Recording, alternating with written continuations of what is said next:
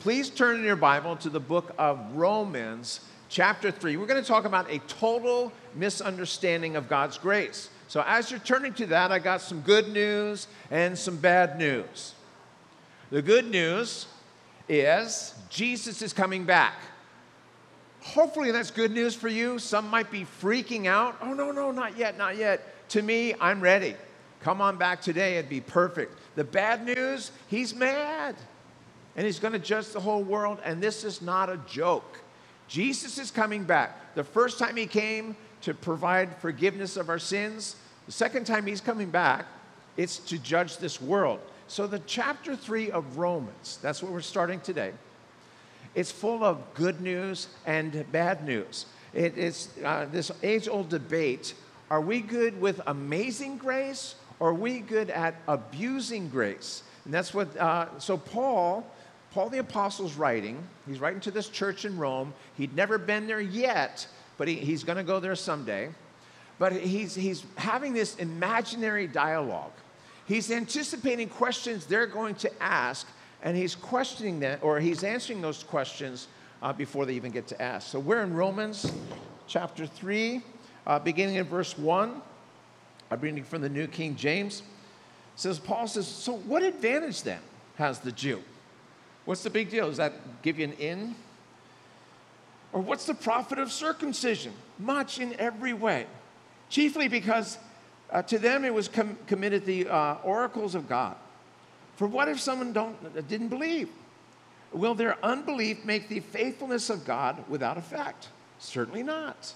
I- indeed, let God be true, but let every man be a liar, as it is written. Now he quotes from Psalm 51. We're going to go there in a bit.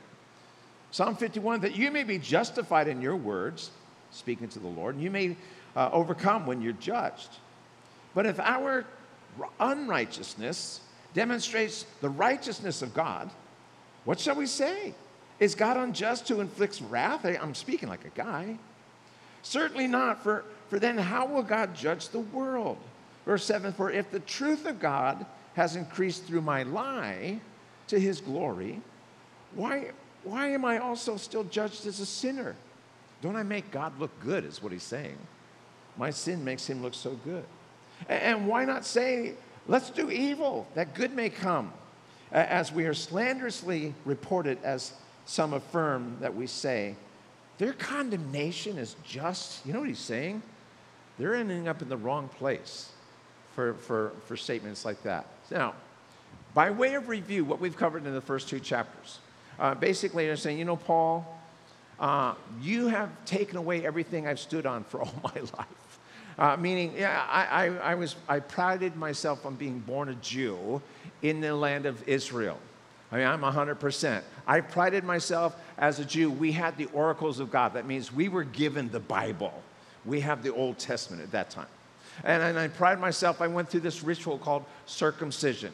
And Paul, you're taking away all that. You're thinking that, you're telling me that doesn't mean anything.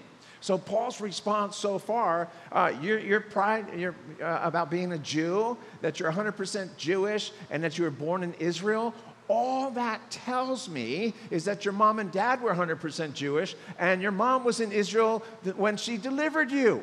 You literally had nothing to do with it. It's a great heritage, and it's nothing to be ashamed of. It's great, but you had nothing to do with it. And, and definitely, that's not going to get you into heaven. They're thinking, I'm a Jew. All Jews are going to heaven. He goes, no, that's, that doesn't work that way. So on having the oracles of God, he's going, you might want to obey them once in a while. He says, you, yes, God gave you his Old Testament. It was amazing. And it's like you're carrying around this book saying, I'm special because I have the, the Old Testament. But Paul's saying, Have you ever tried to read it? Do you know that your lifestyle is completely wacko with what that's calling you to do, how to, it's calling you to live? So, yes, you got the oracles, great, but obey them, apply them to your life. And being circumcised, well, it should speak of a relationship. If you were here last week when Fulton Hawk spoke on circumcision, what an artful job. I loved when he goes, Lord, he's quoting, uh, he's quoting Abraham, Lord, Noah You gave him a sign and he got a rainbow. You give me a sign and it's circumcision. Guess who's more popular? So uh, he said, well, it's supposed to be uh, evidence of a relationship. And so, so often people think, oh, because I did this one act, because I went through this, or I went through water baptism, or I gave a lot of money, I'm in. He says, no, no, no. All that, those are good things, but it should speak of a relationship you have with the Lord. So then he's asking these, the, the next uh, question well, what, what if they don't believe? What if God goes through all this trouble and some say, oh, I'm not just going to believe it? So does that mean his, his plan backfires? It's like he has to come up with some plan B. And he says, no, God remains faithful. And when he's about to share the difference between amazing grace and abusing grace, using Psalm 51, he's going to share here's the balance, here's God's plan. So, their next question well, if my unrighteousness demonstrates God's righteousness, uh, is it fair that God judges us? I mean, I'm making him look good. And he's going, it doesn't work that way. God is holy, holy, holy. He's found a way to judge sin and forgive the sinner. And then finally, the most ludicrous question of all. Why don't we uh, just why don't we just say, hey, let's, let's do evil that good may come? Let's just sin our face off and God will be glorified. And to that he goes, their condemnation is just. If that's what they're doing with the grace of God, they're heading in the wrong direction. See, they don't understand grace. As Jews, now we're going back 2,000 years, they understand about the, keeping the Ten Commandments, right? Hey, I know Moses gave this to God gave him to Moses.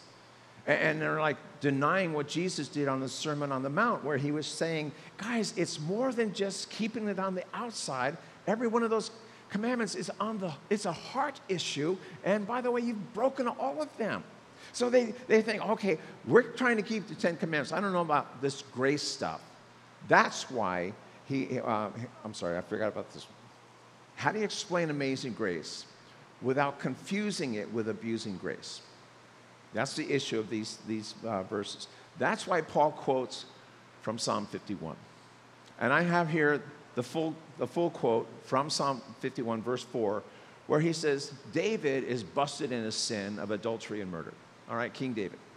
And he's praying, Lord, against you only have I sinned. That's called confession. I have blown it. I have sinned. I've messed up.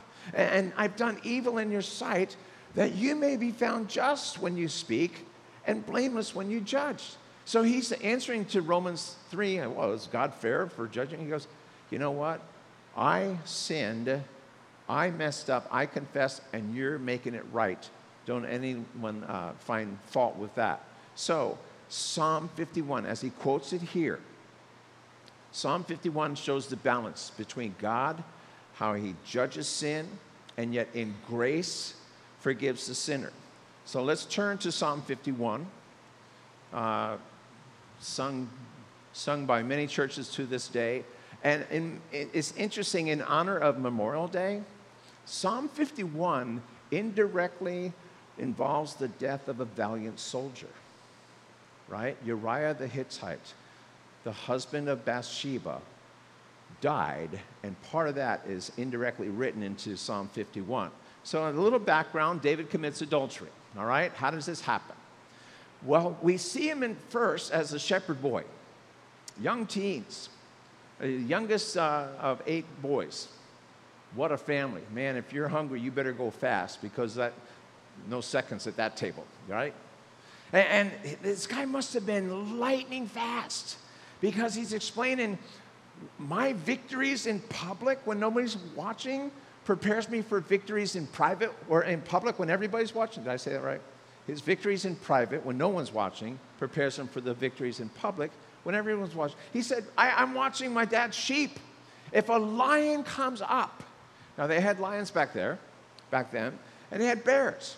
He said, if they come up to attack and they want to eat one of my, my dad's sheep, you know what he did? This is nuts. He said, I'd grab him by the beard and kill him. Do you know how fast he must have been? You ever see a lion? And just like, it's lightning fast. This guy would have been the best MMA fighter in the history of the world because it's so fast. Like, what happened? I don't know. This guy's gone. But he said, just prepared me. I'm not afraid. I see a lion. He wants my sheep. You're gone. Same with a bear. He says, that kind of victory in private when no one's watching prepares me for victory in public when everyone's watching. This guy, Goliath, he's toast. He said he'll be just like the victories I already experienced when no one's watching. So, of course, you know the story. He goes out, has that sling, hits him in the forehead, dead, kills him, cuts off his head with Goliath's own sword. What happens then, the little lasses, the women of the land, start singing and dancing. Their song backfired because they said, King Saul has killed his thousands, but David, the teenager, has killed his ten thousands. Well, King Saul hears this and he's furious.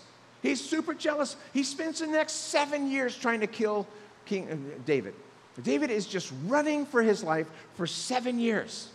All he knows is, I can't show up because the king Saul is going to kill me.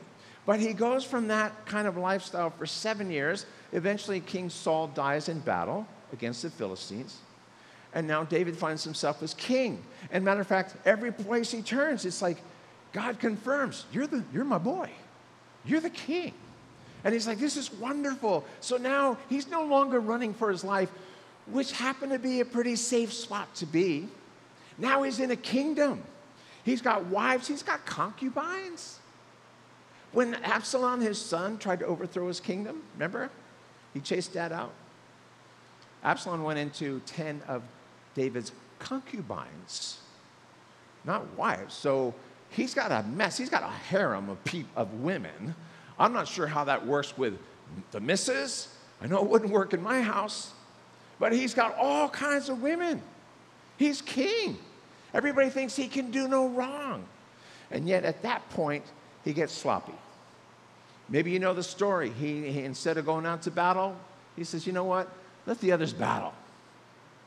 Let the others minister. Let the others serve. I'm tired. I'm over it. And you know, let somebody else do it. And instead of being out to battle, he takes a nap. It just, it just typifies somebody says, you know what? I'm over it. I don't want to serve anymore. I don't want to do it anymore. I'm just, I, I, I'm just getting sloppy. And he wakes up from his nap, looks on the other rooftop because the roofs are flat to this day in Israel, sees a woman bathing, nude. Get her over here. Has a one night, one fling with her, and she gets pregnant. It's of the Lord.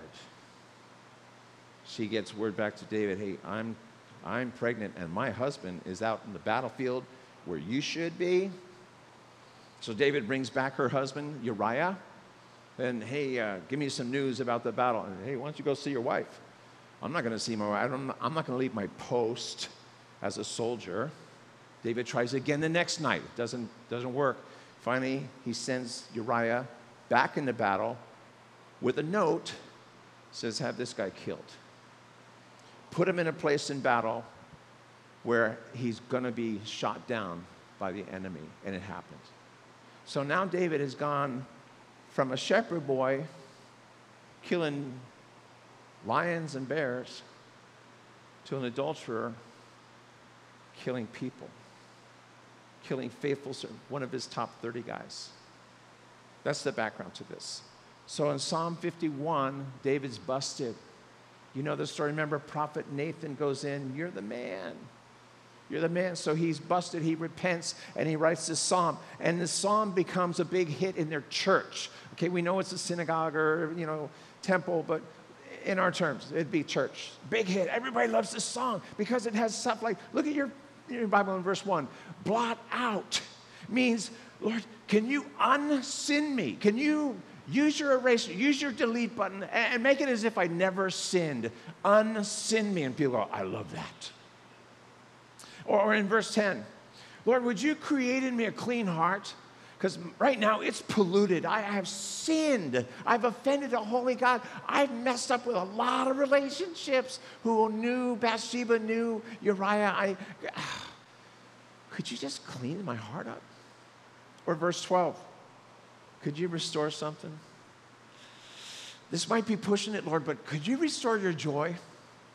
Could you make it like when I first got saved and the, the sin was lifted and I, I felt like this backpack of sin was lifted off and oh, I long to be joyful like that. And, and people, oh man, this is such a good, no wonder it's a big hit in church, but not everyone loved it.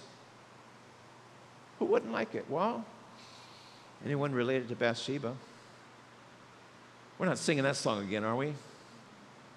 I hate what he, he, he defiled my daughter. He defiled my auntie. He defiled my Sunday school teacher, whoever be. Just, I, I hate that song. You know who else didn't like it? Uriah, his fellow soldiers. Of the top 30. I mean, if you read about these guys, one guy killed 800 guys in one time. These are nasty, mean men. You don't want them mad at me. Or, uh, you, and here they are. David, you had Uriah killed? I want to see you down a dark alley. And, and, so, if I was a soldier and they're singing this song and it, all it does is remind me of Uriah, I would get up and walk out. I don't need this. I hate that song. How about David's kids? So embarrassed. Oh man, thanks. I came to church and all you're doing is reminding me of my dad's sexual sin. Thank I'm so glad I came to church today. Not everyone liked it, but it was still a big hit. So let's look at those same verses again. Blot out my sin. Would you make it like I never sinned? And these people who hated it go, No, David, not going to happen. You deserve to die. Actually, in the law, he deserved to die twice once for adultery, once for murder. So when the prophet said, God's forgiven you, it's only the grace of God. There's nothing in the Old Testament law that allows for that. It's the grace of God in the Old Testament. But here, oh, unsin me. No. How about this one? Okay, create in me a clean heart. God, I, I just, I hate the pollution. And, they might yell out, It's not going to happen, David. It's not that simple. You just want to sing a song and it goes, It is that simple. That's what grace is. That's all it is. Okay, you've asked the gracious God for grace, and He says yes. But the people who don't know about grace, all they know is, no, I'm holding on to this. Can't stand you, David. How about this one? Restore to me the joy. No, David, you don't deserve joy. Because of what you did to Bathsheba and to Uriah, I want you to be miserable the rest. I want to see you in dust, you know, just throwing dust on. I want to see you crying and weeping and losing weight because you can't eat. I want to see you miserable. How dare you say, restore the joy of my salvation? But that's what God did. Became a big hit. Now, how's this? How's God's amazing grace glorified in David's sin? Because that's the issue of Romans 3. Is it amazing or is it abusing? Amazing because David repented, God forgave, restored, and blessed. And he was still the king. How is amazing grace abused? Well, it's when we do this. We think, I'm just going to sin, God will forgive, no big deal. That's abusing grace. That is like planned out repentance. I got this. God, well, see, there's a thing called consequences. There's an old saying you can choose your sin, but you cannot choose your consequences. And at this point in David's life, he didn't get to choose the consequences. The next instance, he, he will. But here, said, David, your life is never going to be the same again, ever. You have kids, they're going to kill each other. The sword will never depart from your house because of your sin. This one is going to smart for the rest of your life. Now, if you were related to Uriah the, the soldier, if you're related to Bathsheba, would you, do you honestly think you would forgive David? You see, the whole thing we're talking about here is wrestling with forgiveness, wrestling with grace, wrestling with that guy does not deserve it. I mean, come on, he crossed the line. Okay, it's very clear. You know, my sin is okay because I didn't cross the line. His sin is disgusting, so I'm not going to forgive him. Do you think he'd be there? How about do you think you'd see him as your king? Would you still submit or would you go, you know, he's not my king? Don't we hear that a lot? He's not my king. The guy, you know, is a phony. He's a hypocrite. I don't submit to him. How about this? You only can forgive him, you only surrender and submit to him when you experience the amazing grace of God. Because that's when you realize, I might not have done the same sin. I've done plenty, or I've thought about plenty, or I've crossed the line so many times I cannot count anymore. All right, so David, we're back to Psalm 50. David loves this psalm. Oh man, I just love because it just, oh, the, I've learned my lesson. I've, I've, learned I, I, the, the biggest mistakes are behind me.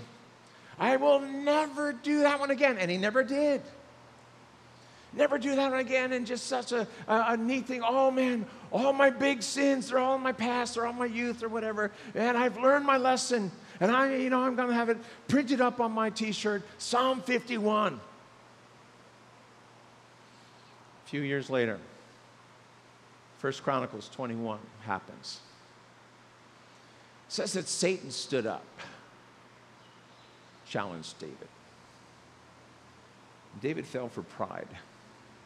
It's interesting to me that uh, here he is, older in life, and it's no longer, it's not a sexual sin, it's a temptation. It's not a money temptation, you got tons of that. It's, it's not gossiping, or it's just, it's pride. And you go, well, how? How does that work? How does it work at the end of your life? Well, it's this thing called um, the schemes of the enemy. And if you were here uh, at the prayer breakfast uh, this month, last month, Priscilla shares, shared something so powerful about the schemes of the enemy and how he works to get us to, to fall. And she illustrated by saying, you know, if someone does something against me, and hurts me, I can get over it. I okay, you didn't mean it. Well, let's, we're still friends. But if that person meant to do it, if that person studied me and, knew my schedule, knew my strengths, knew my weaknesses, knew when to strike, and meant it for evil, that changes everything. If that same person tries to do it to my spouse, my kids, my grandkids, okay, now we're talking war. Because now you are scheming, you're trying to get me to fall. And that's what happens here. Satan is scheming against you today. I, I assume a lot of you had a great week. This, I had a great, I had one of my better weeks. It was awesome. Doesn't mean Satan goes, oh yeah, well, let's leave Mike alone. Yeah, never again. No, even with Jesus, with the three, remember the temptations of Christ, it said, Finally, he said, Satan, get out of here. And it says in Luke that Satan went away, but he waited for a more opportune time because he's still scheming. It's like if your life was a castle. I like this illustration. It's a castle, and you got the, the wall around it. And it just seems like, man, you'll never fall. So strong, you got the guards in place, and they switch every now and then. And man, you got it together. You're dialed in. But Satan, say you're on the water, you know, you're on the beach, and Satan's got this ship that keeps going back and forth. Where's the weakness? When do the guards change? When do they eat? When do they take a break? Where's the weak? But then he's got other guys, you know, on their belly on the shore with their telescope. Where is it? I know there's a weakness. And he's scheming. He's looking for that one time. Boom!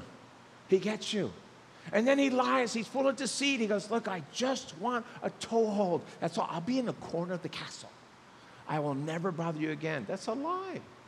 He's the father of lies. He gave birth to the very concept of lies. And so he takes his little toehold, and all of a sudden it's a, it's a foothold, and then it becomes a stronghold because he is scheming and he's so good at deceiving that so many people don't even suspect him.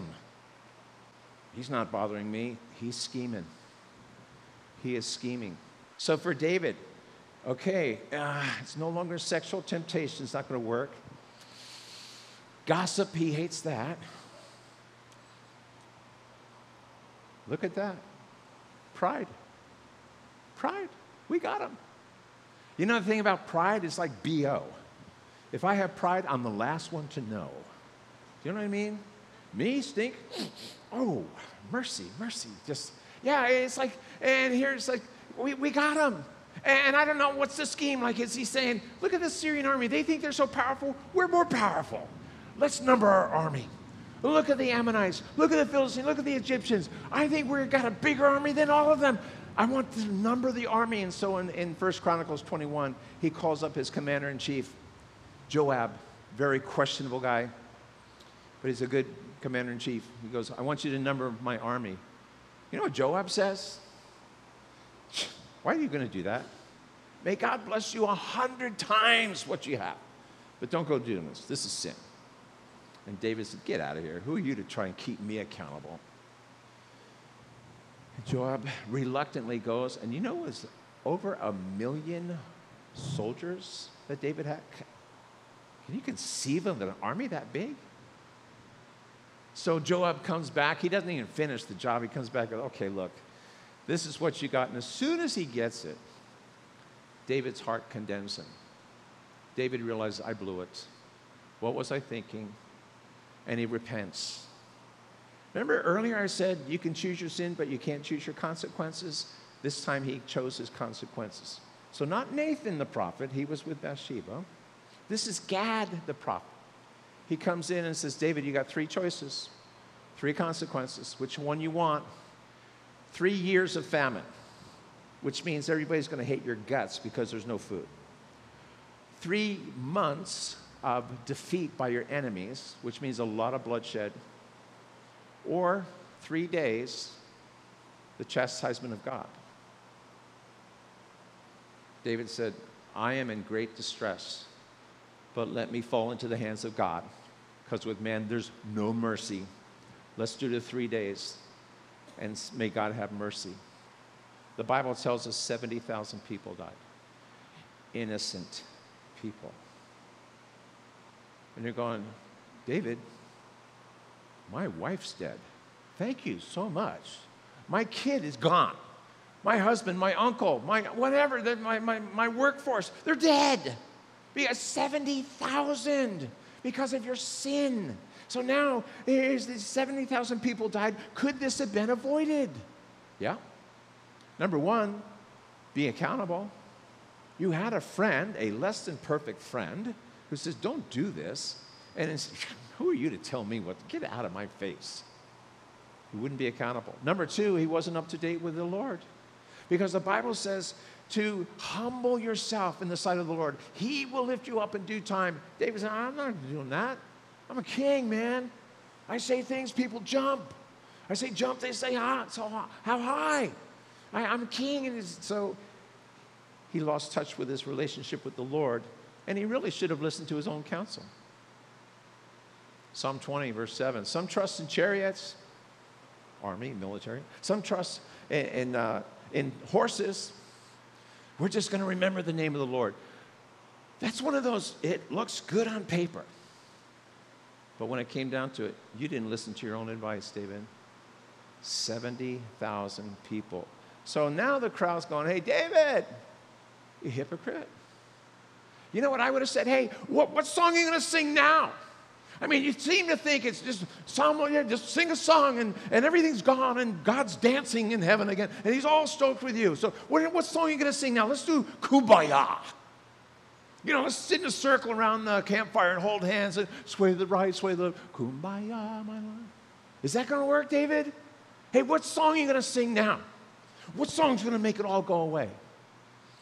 David would say, You know, I believe I'm going to go back to the truths of Psalm 51. I'm going right back to uh,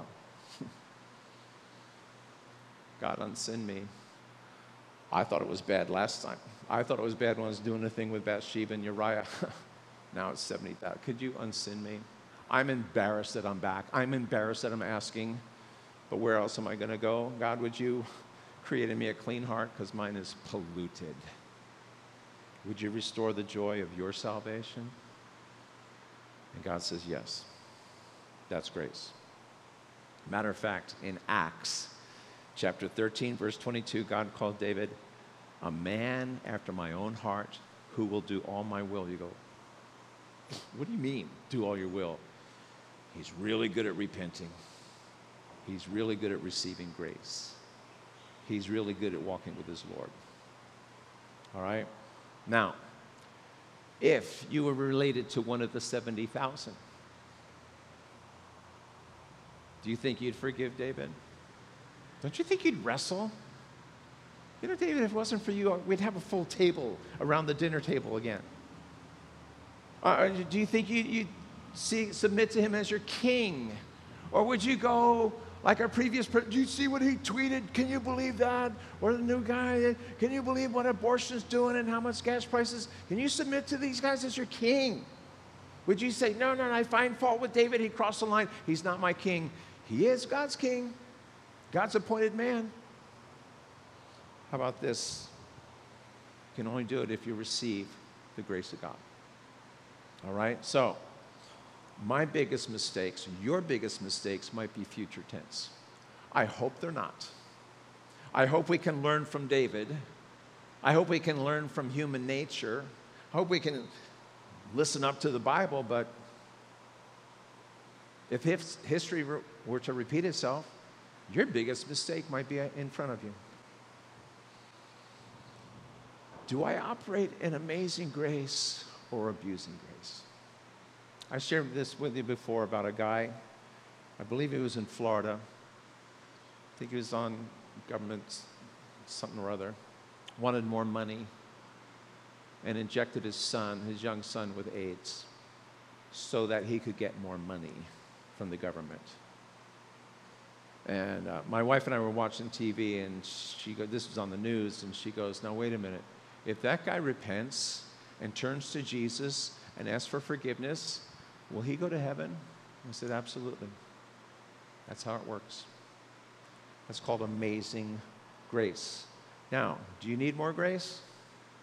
Here's one I already said. It's in Hebrews chapter 4. This is a great one to memorize, by the way. Let us therefore come boldly to the throne of grace. See, a lot of people come sheepishly because we don't deserve it, because we messed up again, bigger consequences. I should have learned my lesson. And, and we go, I know it's there, I just, I'm not feeling it. That's when you need to be bold. That's when you need to act like a child of the King of Kings and say, I messed up, but I know where I need to be. Come boldly to the throne of grace that we may obtain mercy and find grace to help See the last three words? In time of need, or four words? You know, we're all about going to the throne of grace when we don't need much. But when we really need it, the instruction here, the exhortation here is that's when you need it the most. Go for it. Now, are you new to this concept of grace? Um, this is what you need to know.